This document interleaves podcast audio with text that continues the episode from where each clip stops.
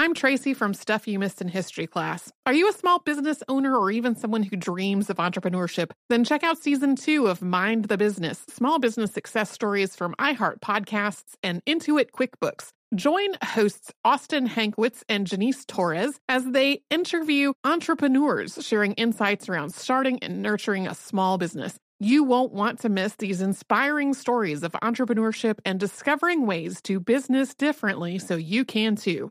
Planning your next trip? Choice Hotels family of 22 brands has over 7,400 locations and the perfect hotel for any traveler you want to be. Like a Cambria hotel serving up locally inspired craft cocktails for all my folks who maybe want to meet up and talk about Mad Royals. Check into a Radisson hotel with flexible workspaces for you strivers who listen during business travel. Or a Comfort hotel with free hot breakfast, family friendly pools, and big spacious rooms for the parents who listen with their kids and need a little retreat. What are you waiting for? Join Choice Privileges and start earning points toward your next stay. Find a stay for any you when you book direct at choicehotels.com, where travels come true. Looking to part ways with complicated, expensive, and uncertain shipping? Then give your business the edge it needs with USPS Ground Advantage shipping from the United States Postal Service. Keep everything simple with clear upfront pricing and no unexpected surcharges. Keep things affordable with some of the lowest prices out there. And keep it all reliable with on-time ground shipments. It's time to turn shipping to your advantage. Learn how at USPS.com slash advantage. USPS Ground Advantage. Simple, affordable, reliable. When you think about the future, what kind of technology do you envision? Whatever the future holds, artificial intelligence will undoubtedly be at the heart of it all. Join Graham Class as he hosts season two of Technically Speaking, an Intel podcast, and hear from the minds transforming healthcare, retail, entertainment, personal computing, and more with the help of AI. Tune in every other Tuesday and explore the latest technology that's changing our world today and creating a more accessible tomorrow. Listen to Technically Speaking, an Intel podcast on the iHeartRadio app, Apple Podcasts, or wherever you get your podcasts. Welcome to Stuff You Missed in History class from HowStuffWorks.com.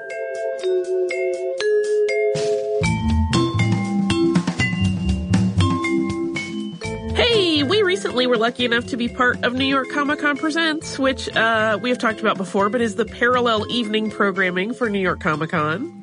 So today we are sharing the audio of that recording, which was made at Hudson Mercantile. It is all about the man who is often credited as being the creator of the first comic book in the Western world. And we are definitely going to get into all the qualifiers around that uh, in the course of this show. So uh, it is a full episode, so let's hop right in and hear it.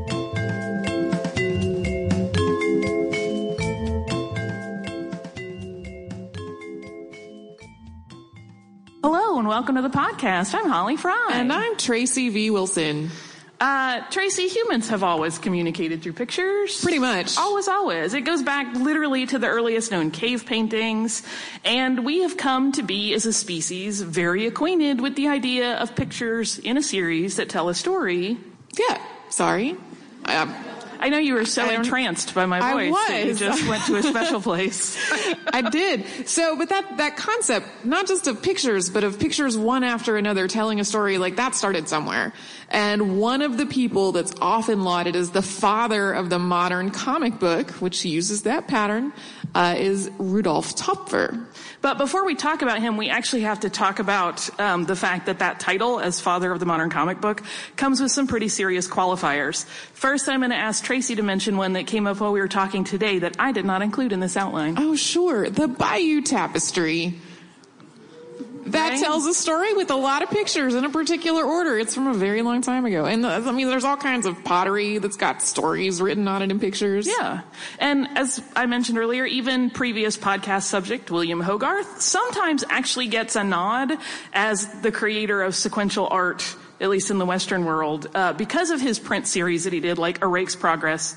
Those are the ones on the boots.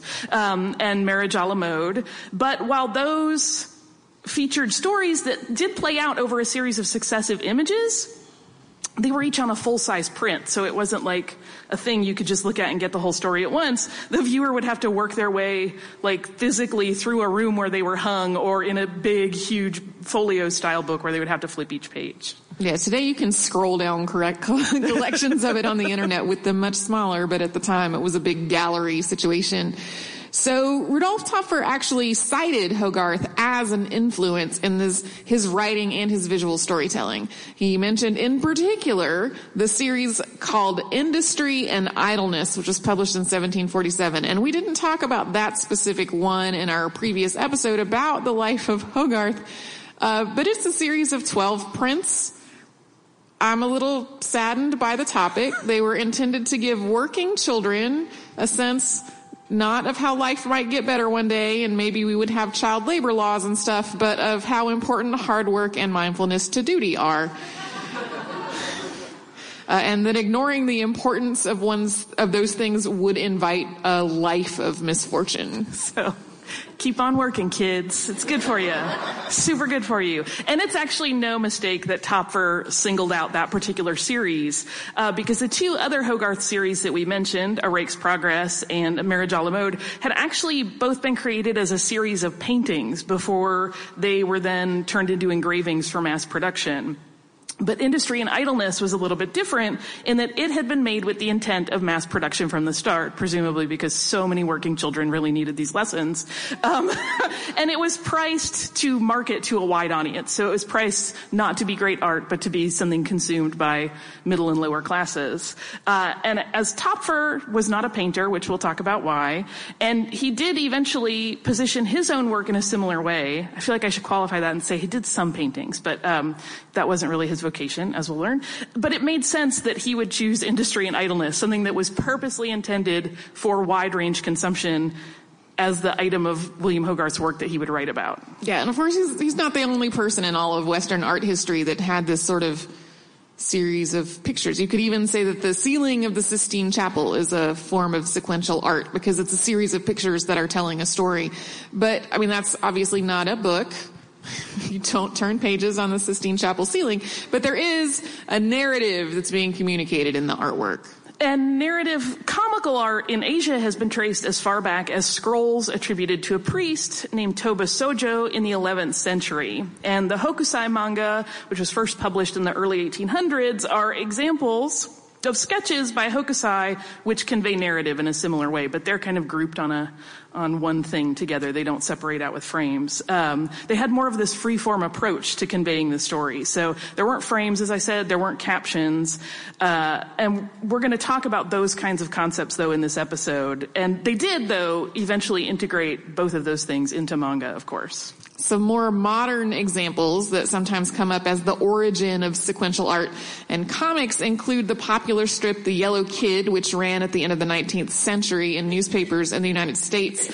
Uh, the Yellow Kid was influential particularly in the popularization of word balloons to convey dialogue. So, you know, comics have a whole visual language to them with that being one part of that language. I'm just going to draw word balloons with my hand, apparently. Uh, and Töpffer's work, though, predated by the Yellow Kid by several decades and combined other comic elements that we would recognize today. Yeah, the the Yellow Kid was also one of the first things that was actually used as a merchandising opportunity. There was you could get all the Yellow Kid everything when it was popular. Uh, that's one of those things that I actually would love to do as another episode one day.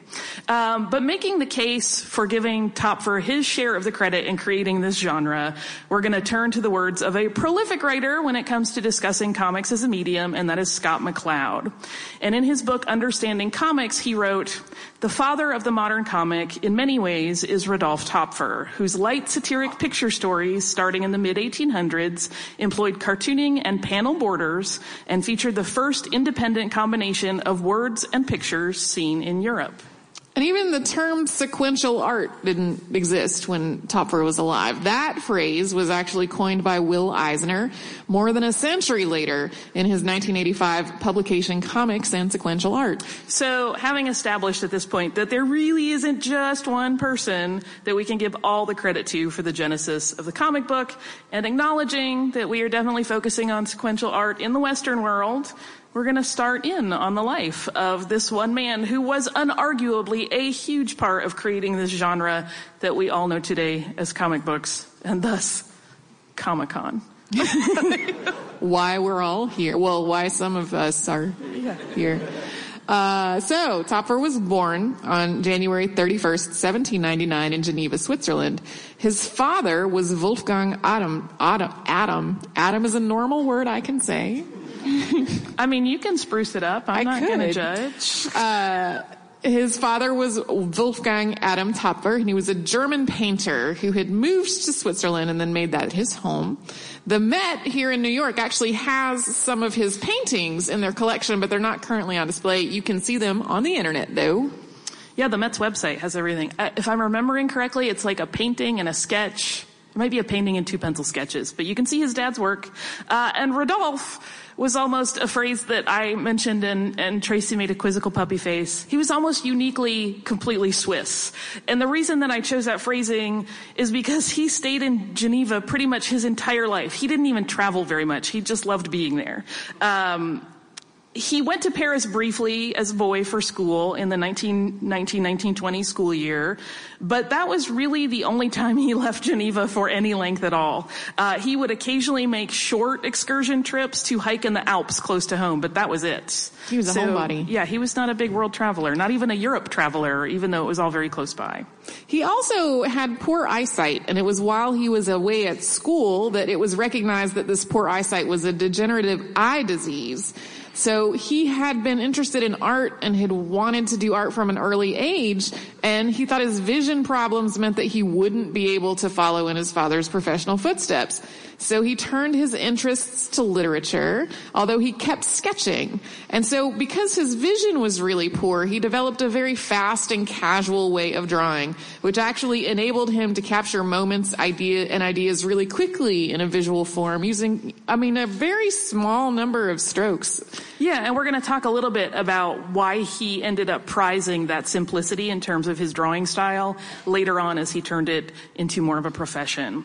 Uh, but Töpffer's schooling led him to a career in education. So he started teaching in 1822, and he taught in a number of boys' schools in Geneva over the course of the next couple of years. Not long into his career as an educator, though, he struck out on his own and he founded his own boarding school in 1824. He had married a woman named Anne Francois.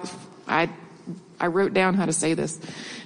He had married a woman named Anne Francoise Moulinier in the previous year, and the two of them eventually had four children together. And even though Rodolphe was invested in his teaching career, he never stopped crafting stories, either in writing or by sketches. And he would take these hiking trips in the summer with his students. These are his brief little sojourns into the Alps uh, from his school. And then he would kind of make a diary of them in words and pictures with his own story embellishments. And these accounts were actually the beginning of the visual storytelling that would eventually lead to his sequential art. And doing this art really filled a void in his life. He continued to develop visual stories, basically as a hobby. It offered him a creative outlet that being a teacher and an administrator didn't really. Sometime in 1827, he started drawing images in sequence with captions to tell the stories. And he started sharing his work with other people, which at first was all he really intended to do, just kind of hand it around to his friends. He just wanted to amuse himself and his friends and his students in a creative way. And we're going to talk about a pretty major figure who actually encouraged this educator to start publishing his picture stories and kind of create a new career for himself. But before we do that, we're going to pause for a little sponsor break.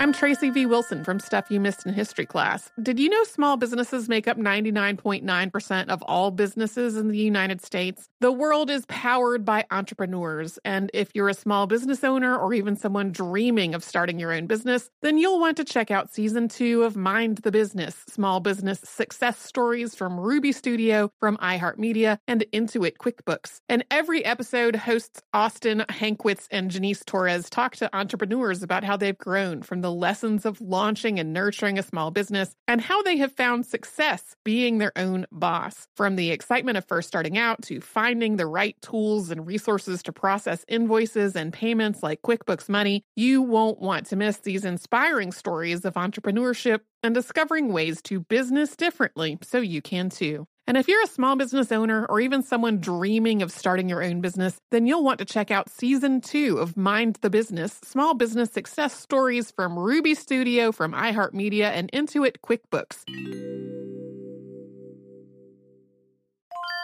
Planning your next trip? Choice Hotels has a stay for any traveler you want to be with 22 brands and over 7,400 locations. Whether you're a business traveler, a family road tripper, someone who wants to seek out history and maybe make your own, or just planning a quick getaway, Choice Hotels has a stay for any you. Like a Cambria hotel where you can be a cocktail connoisseur and sip locally inspired craft beverages at downtown locations in the center of it all. This is a fun way to visit cities with a lot of history and a lot of fun in mind. Or a Radisson hotel for all our productivity powerhouses out there. With flexible workspaces and on site restaurants, you'll get the most out of your work trip. You'll get the coffee, the Wi Fi, and the work done. And we can't forget about comfort hotels. Imagine you're a family road tripper waking up in your big, spacious room and then heading down to a free hot breakfast for the entire family, including waffles. So you'll be well fed and ready for the day's adventure, even if that's just relaxing. After that, you're spending all afternoon relaxing by the pool. You deserve it. What are you waiting for? Join Choice privileges and start earning points toward your next stay. Find a stay for any you. Book directly at choicehotels.com, where travels come true.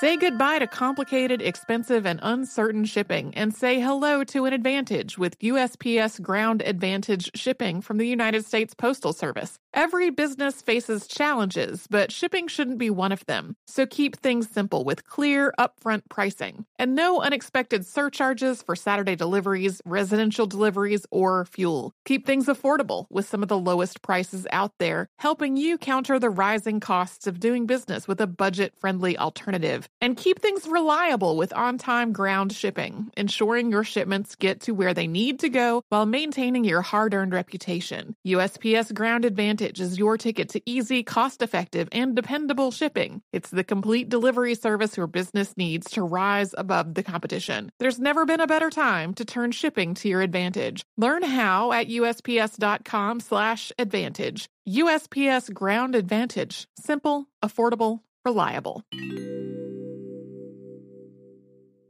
Me. Focus Features presents Back to Black. I want people to hear my voice and just forget their troubles. Experience the music and her story. Know this. I ain't no Spice Girl. Like never before. That's my daughter. That's my Amy. On the big screen. I want to be remembered for just being me. Amy Winehouse, Back to Black, directed by Sam Taylor Johnson. Rated R, under 17, not a minute without parent. Only in theaters May 17th.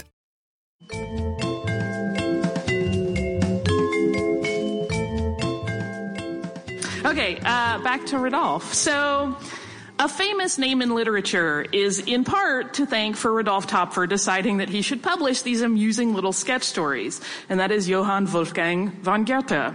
Uh, the two were acquaintances, and Töpffer actually sent him some of his work at one point. Goethe was already quite old at this time, and he immensely enjoyed this way of representing narrative in this new style. And he is largely credited with encouraging Töpffer to go to print with these comical stories. This was risky for him to do, though. I mean, this was considered a pretty lowbrow form of entertainment, and because he was an educator, associating himself with such a lowbrow thing could damage his career.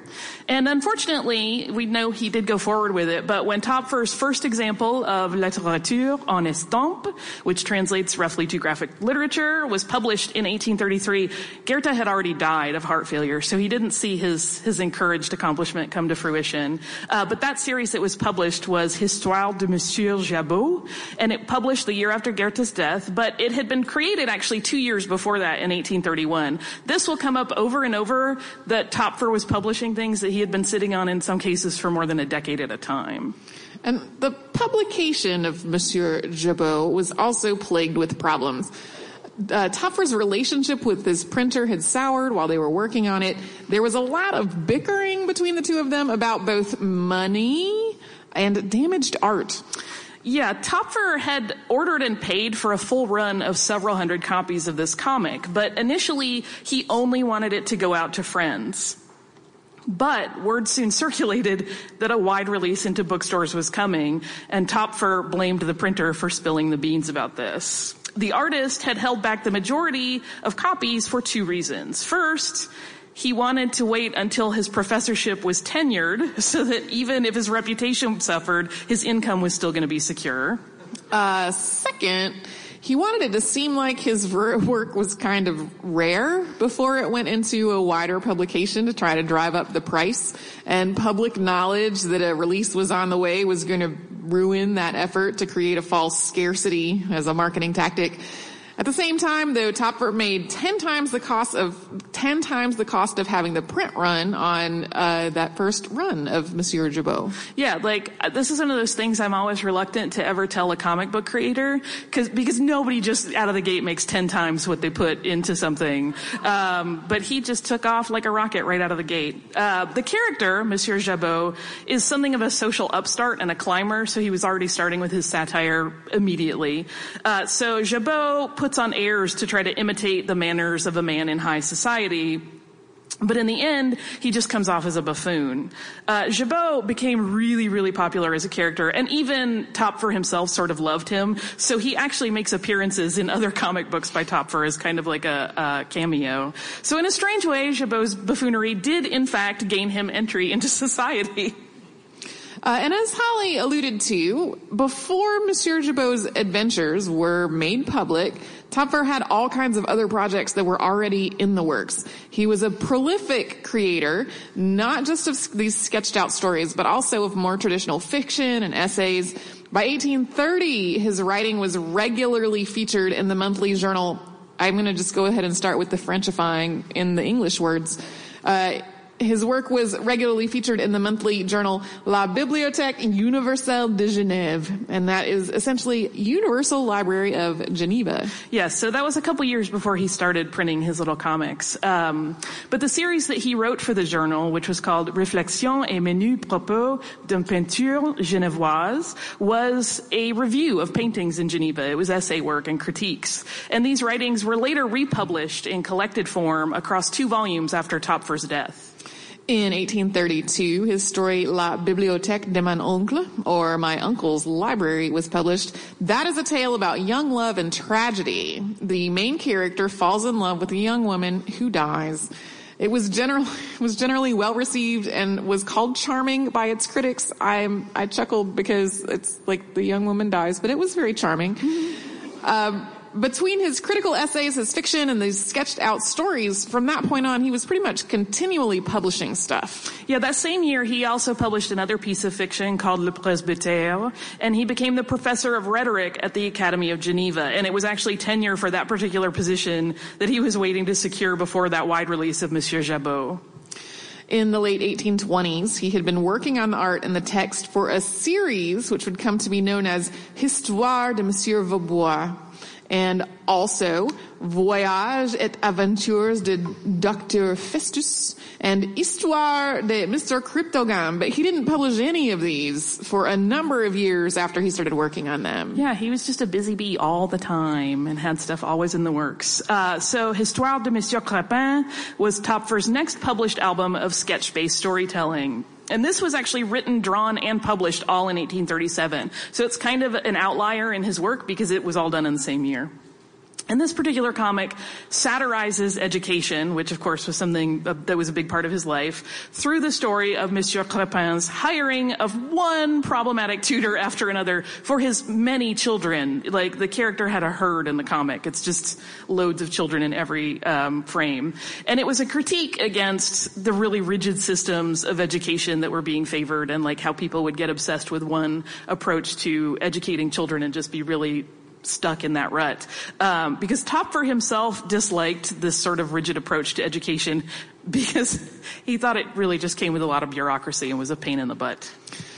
Les Amours de Monsieur Vieuxbois, which was created in 1827, was also published in 1837, so 10 years later. And once again, the main character, whose name translates to Old Wood, is kind of a buffoon. And then the plot centers around a young woman that he falls in love with, although, much like uh, Töpffer's other work, it has a narrative that meanders into other topics. Yeah, he really would, you know, kind of invented that meanwhile back at the Hall of Justice kind of approach. Like he would just kind of dart away from the story and tell some other backstory things periodically.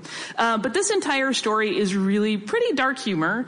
Uh, a lot of the jokes about Monsieur Vieuxbois' failed suicide, or about his failed suicide attempts, uh, when he's separated from his love or he is imprisoned, both of which happen an awful lot in the course of the story. Uh, and at one point, Monsieur Vieuxbois actually thinks he is dead for a full two days. So he lies very still, and then he sits up very skinny. Um, so he maybe doesn't have a full grasp of how like actual m- metabolic things happen but um, there are also in the story a lot of monks who work very hard to keep these lovers apart but ultimately the story does end with the pair being happily married if you had a really dark sense of humor today, then that the jokes might be funny. Yeah. But uh, maybe maybe not otherwise. we'll talk some more about some jokes that just don't feel terribly hilarious these days Yeah. So by the end of the 1830s, uh, Töpffer's work had become more famous and that fame had also become problematic. He had this market model of trying to maintain a scarcity of his work to drive up the price, but pirated versions were coming out, which were being sold all over Europe. So due to a lack of international copyright law at the time, this was not illegal. To try to combat the problem, Töpffer released a new edition of the popular Histoire de Monsieur Vieuxbois with a lower price that matched the impostor's price of the counterfeit copies of his work. Uh, and he continued to have problems with knockoffs, so that didn't really fix it. Yeah, that pretty much persisted throughout his career. Uh, in 1840, Töpffer published the fourth of seven comics he produced in his lifetime. This one titled Monsieur Pencil, uh, and it was initially created in 1831. Again, that's nine years prior to publication, and it's uh, this really interesting tale. As many of his start small and then they kind of spiral out of control. It begins with an artist that loses a sketch when the wind blows it away, but this runaway drawing catalyzes this series of crazier and crazier events that nearly leads to World War, uh, but that crisis is narrowly averted. He was also continuing to publish other, more traditional work. A collection of Töpffer's short stories was published in France in 1841. This collection was titled Nouvelle Genevoise, or New Geneva. It's a, it was very well received critically, and it gave his fiction another layer of credibility. Uh, politically, things really shifted in Geneva in the early 1840s, and that actually impacted Töpffer's work as well. Rodolphe was very conservative, and when the radical party of leftist liberals were kind of elected into power, he used his voice as a writer to speak out for the conservative agenda. And his friends actually found him to be rather fanatical about this, like they kind of thought he had maybe gone a little too far. But he started publishing regularly in Le Courrier de Genève, which was a conservative paper that he actually helped launch. Uh, it had a very short run because this was not popular opinion and they really couldn't get a foothold. And it only ran from 1842 to 1843. So we're about to get to the part where finally Töpffer's art comes to North America. And before we do that, we're going to take one more pause for a little sponsor break.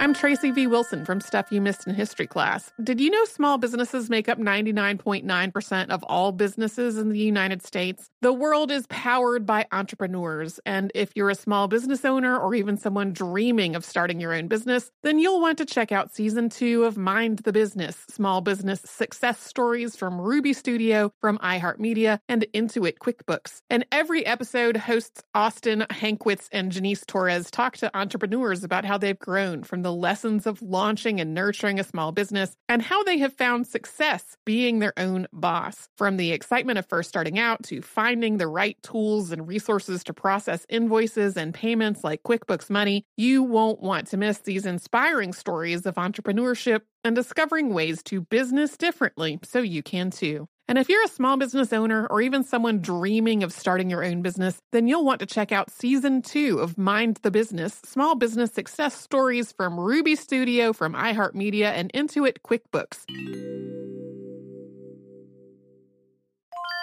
Planning your next trip? Choice Hotels has a stay for any traveler you want to be with 22 brands and over 7,400 locations. Whether you're a business traveler, a family road tripper, someone who wants to seek out history and maybe make your own, or just planning a quick getaway, Choice Hotels has a stay for any you. Like a Cambria hotel where you can be a cocktail connoisseur and sip locally inspired craft beverages at downtown locations in the center of it all. This is a fun way to visit cities with a lot of history and a lot of fun in mind. Or a Radisson hotel for all our productivity powerhouses out there. With flexible workspaces and on site restaurants, you'll get the most out of your work trip. You'll get the coffee, the Wi Fi, and the work done. And we can't forget about comfort hotels. Imagine you're a family road tripper waking up in your big spacious room and then heading down to a free hot breakfast for the entire family, including waffles. So you'll be well fed and ready for the day's adventure, even if that's just relaxing. After that, you're spending all afternoon relaxing by the pool. You deserve it. What are you waiting for? Join Choice privileges and start earning points toward your next stay. Find a stay for any you. Book directly at choicehotels.com, where travels come true.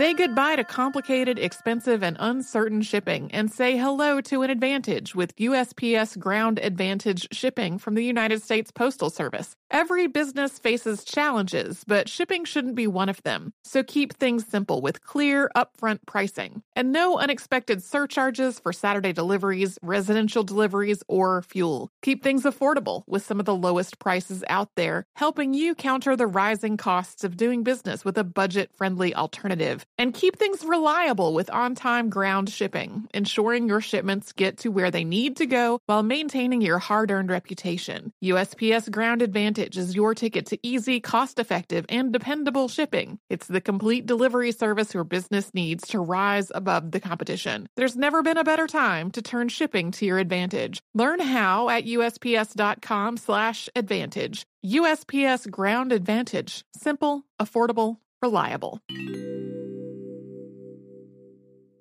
Me. Focus Features presents Back to Black. I want people to hear my voice and just forget their troubles. Experience the music and her story. Know this. I ain't no Spice Girl. Like never before. That's my daughter. That's my Amy. On the big screen. I want to be remembered for just being me. Amy Winehouse, Back to Black, directed by Sam Taylor Johnson. Rated R, under 17, not a minute without parent. Only in theaters May 17th.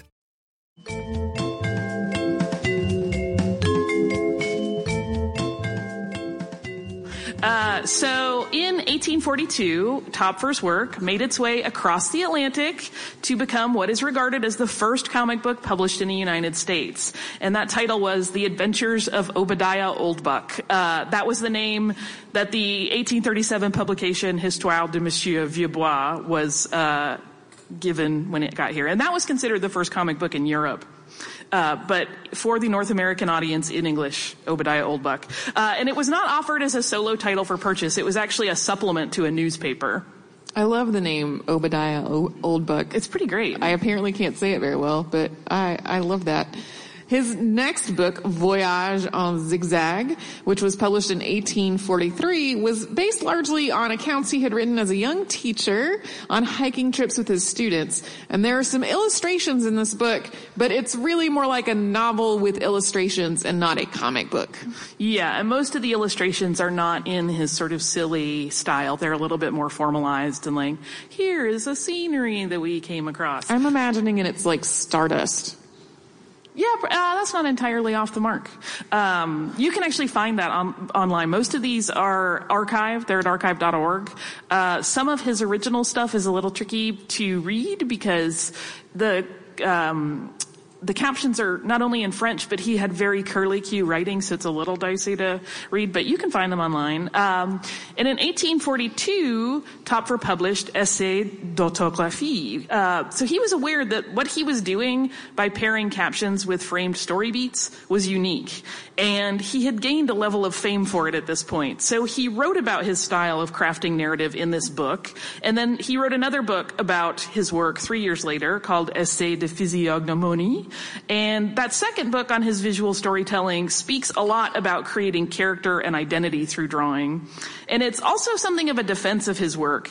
Uh, it has a little bit of a didactic angle where he's trying to teach readers how to approach and appreciate this new medium. Essays d'autographie is widely considered to be one of the first, if not the first, analytical studies of the comics form. So not only was he basically the person who developed this form, he was also the first person that wrote criticism and analysis about that form as a medium, which is pretty incredible. In it, he discussed not only how stories can be told in the visual medium, but he also talks about possible future technologies and advancements that might shift the end result, such as the addition of color.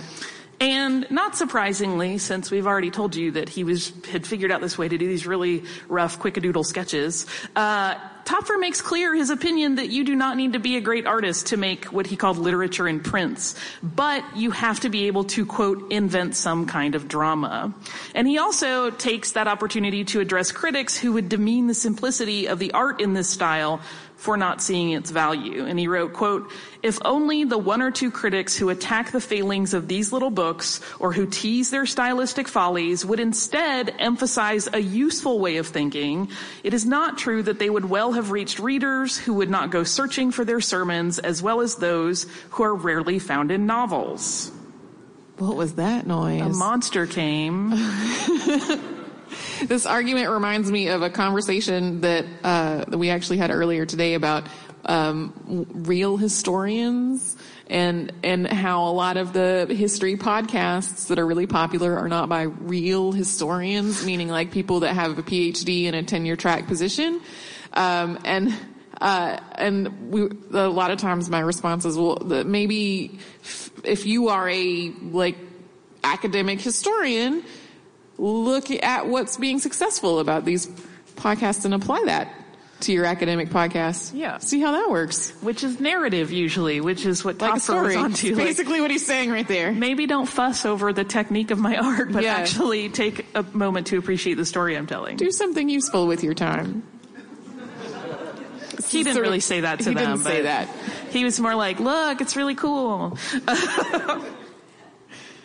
Uh, additionally, the autography that was used in Töpffer's work is something that he describes uh, in these these works. This method let the artist draw onto paper with a special lithographic ink, which would then be used to print the image onto a stone.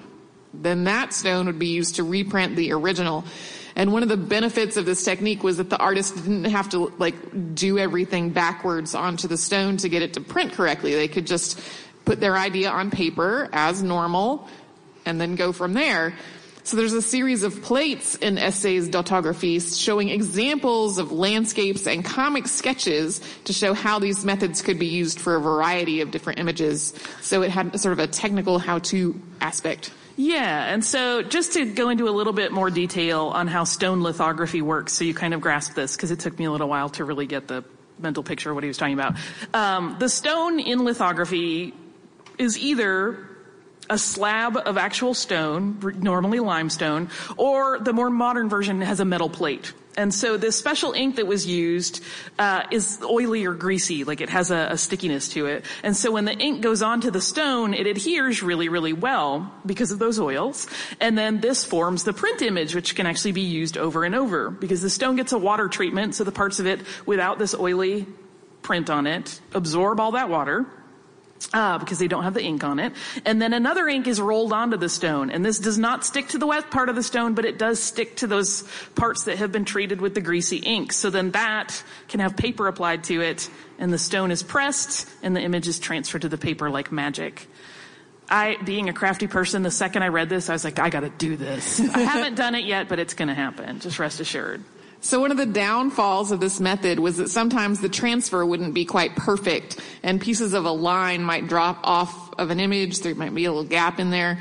So for Töpffer, this actually uh, fueled his passion to draw in such a way that the everything would be really simple. So his in his serialized narratives, uh, if a line was broken, the concept should still remain and be really obvious. And here's something he wrote about it the graphic line, by the very reason of what uh, meanings it makes clear, even without the imitation being complete, admittedly demands enormous omissions of properties and details with the result that whereas in a finished painting, the slightest discontinuity in the image simultaneously marks an eyesore and a gap. In the graphic line, by contrast, monstrous discontinuities are neither stains nor gaps, even when they are not, as often happens, desired by the author and merely the happy use of a brevity method. I like monstrous discontinuities. That's uh, my new punk band. Um, 1845 was a really busy year for Adolphe Töpffer. In addition to Essays de physiognomonie, he also published the comic Histoire d'Albert. And the plot of this comic is about a young man with no life experience and no marketable skills who searches in vain for a career. So think back to the fact that not long before this, he had a uh, conservative political paper that failed because how this plays out is that when this young man shows him to have shows himself to have no talent and be suited for nothing else, he becomes a radical leftist political journalist. is my somewhat autobiographical comic. Histoire de Monsieur Cryptogame also went into print in 1845.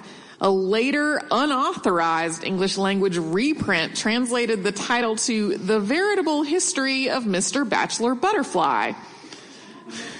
This story is about an entomologist who specializes in butterflies on a quest to escape his jealous and zealous fiance and to find a better match for himself. Uh, there are a lot of really fun movement panels in this particular story, including a segment where a progressively wider assortment of people and animals are drawn into a circular chase on a boat that all began with Monsieur Cryptogram there's not an R in there.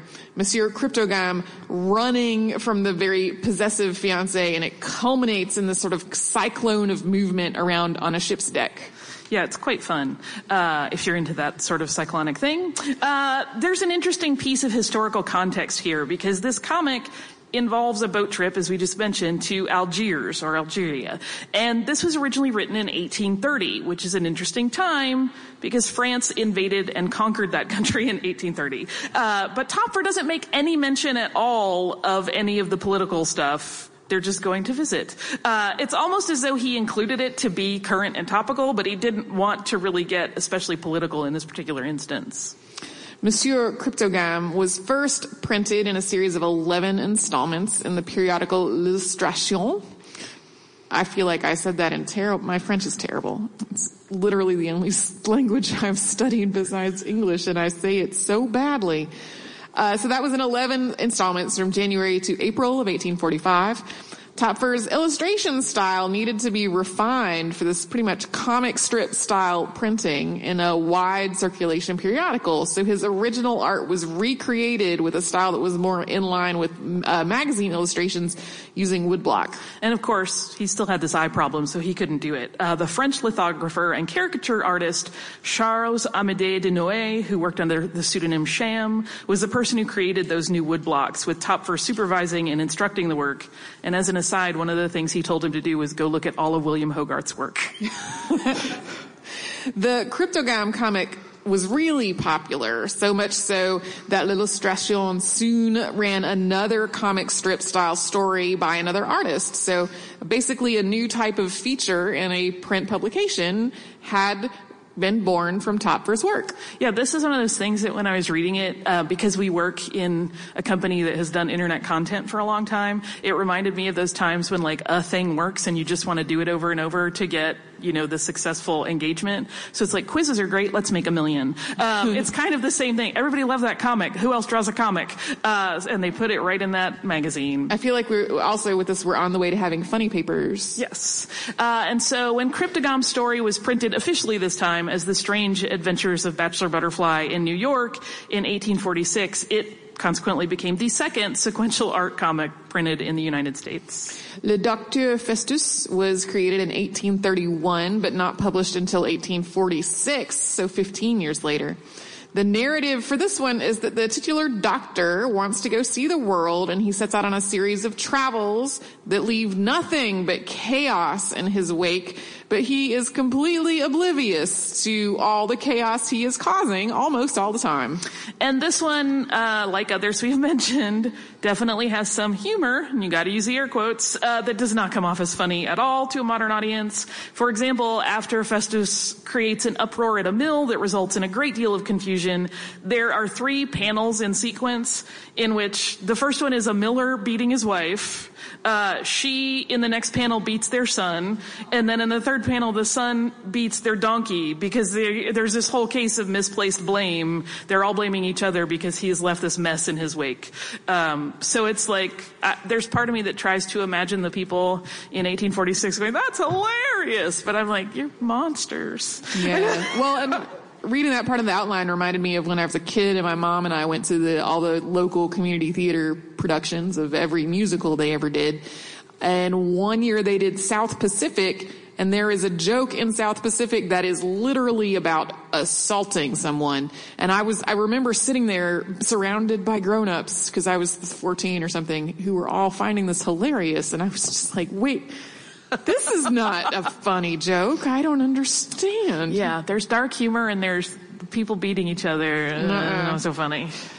So even as he was writing essays de physiognomy and arranging for the publication of several of his sketch stories in the mid 1840s, Töpffer was not doing well in terms of his health. He had started having health problems as early as 1843. He had an enlarged spleen, although it's not really clear exactly what had caused that.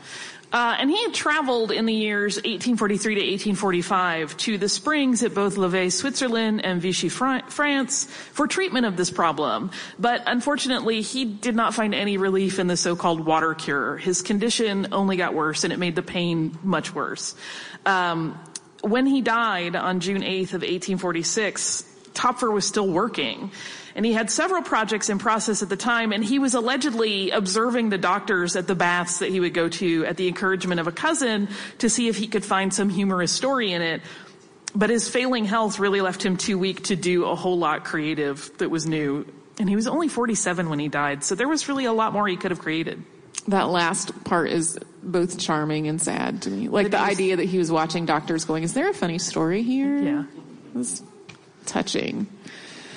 So Töpffer became incredibly famous in his own lifetime for his graphic stories, but he was not universally praised for them. A critical essay written by German novelist Friedrich Theodor Vischer begins, quote, what sort of scrawl is this? Is this what Goethe praised? I can hardly believe my eyes. Is this how our childish, our own childish scribbles looked when we turned boyish fantasies into silly caricatures? But in truth, Vischer actually thought that Töpffer was doing something really interesting. Those opening lines in that essay were an effort to mimic the criticisms that had already been lobbed at Töpffer's work. And Vischer actually found the seeming simplicity of this art and stories to be pretty complex when you actually looked at it more thoughtfully. And his essay continues, quote, but on closer inspection, these capricious, lawless networks of lines coalesce into the most decided characterization. This quite craven, slovenly drawing becomes a well-considered and systematic instrument in the hand of a man who makes sense of nonsense, is wise in delirium, and steers his mad steed to its certain destination, following the rules of a secret calculation. You think it leaps forward on its own, but no, there is a coachman on the box seat. You just can't see him. So it's interesting to look at how people have considered Töpffer and his work over the years. One word that comes up a lot when describing his work and his worldview is naivete. Töpffer biographer David Kunzle addressed and dissected this whole idea in a two, 2007 book about the artist. So in it, Kunzle makes the case that simply by virtue of not featuring themes of overt sexuality in his work, which was very common in French writing and art at the time, and this prevailing characterization in the 19th century of Switzerland's people being inherently sort of innocent, uh, Töpffer's own sharp wit and morality stories have sometimes been characterized into this naive image.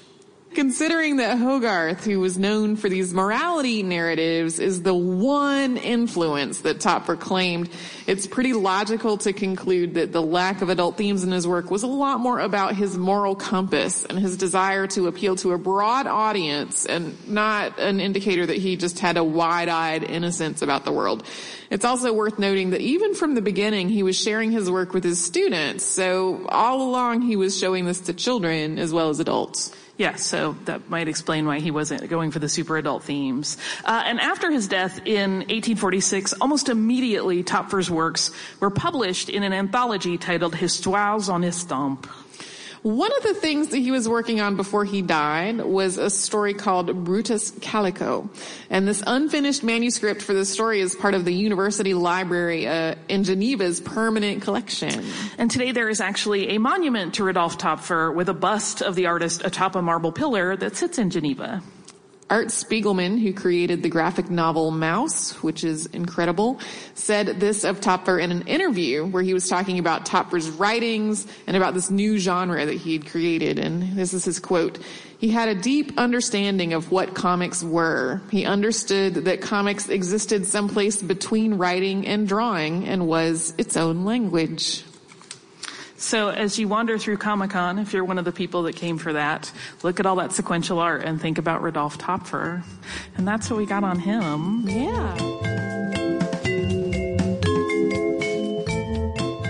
So that was our show. We definitely want to take a moment and thank uh, everyone at New York Comic Con Presents, particularly Matt Wazowski, Colette Oliver and Andrew Esposito who took amazing care of us. We were, as always, so honored to be part of their programming and it was a super fun night. And thank you also everybody who came out to see us. We know the show was a little later in the evening. It's, we ended basically at my bedtime. Uh, and, and traffic was terrible that night. So thanks so much to everybody came out who came out. Uh, and a lot of folks stayed behind afterwards to say hello to us. So thank you, thank you, thank you, all our gracious and wonderful listeners who were there that night. Yeah, you made it just an incredible evening. And I feel like we should give a special thank you to our younger listener, Nathaniel, who brought us amazing gifts and was charming and delightful. Yes. Thank you so much, Nathaniel. Yeah. Uh, I have a little bit of listener mail. I'm going to keep it short. I'm not going to read her whole, her whole letter because our episode is a little lengthy.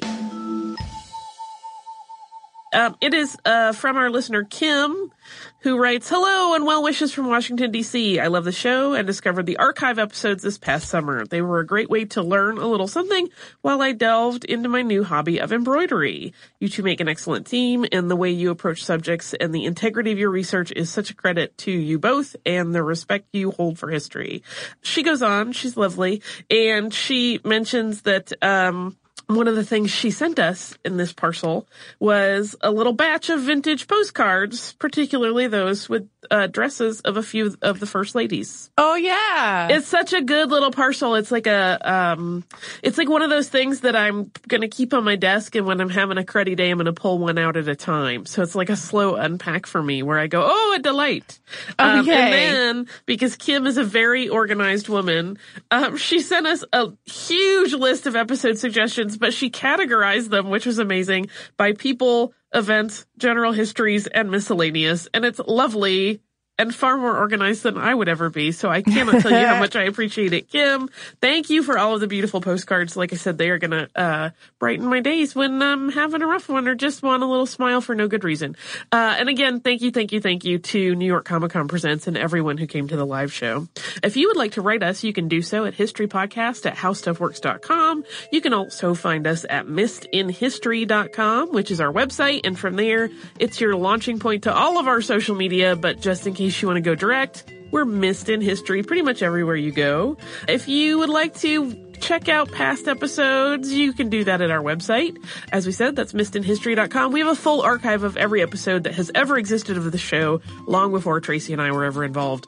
And we have uh, our current episodes and any that Tracy and I have worked on have show notes. So come and visit us at missedinhistory.com and we'll all explore history together.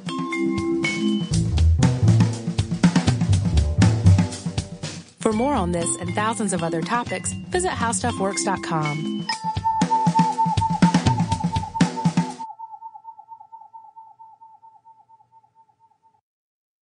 Xumo Play is your destination for endless entertainment. With a diverse lineup of 350 plus live channels, movies, and full TV series, you'll easily find something to watch right away. And the best part? It's all free. Love music? Get lost in the 90s with iHeart 90s, dance away with hip hop beats, and more on the iHeartRadio music channels. No logins, no signups, no accounts, no hassle. So what are you waiting for? Start streaming at play.xumo.com or download from the app and Google Play stores today. All you can stream with Xumo Play. The wait is almost over. Get ready for the 2024 NFL season as the full schedule is announced. Every rivalry, every rematch, every rookie debut, every game revealed. The 2024 NFL schedule release, presented by Verizon, coming in May.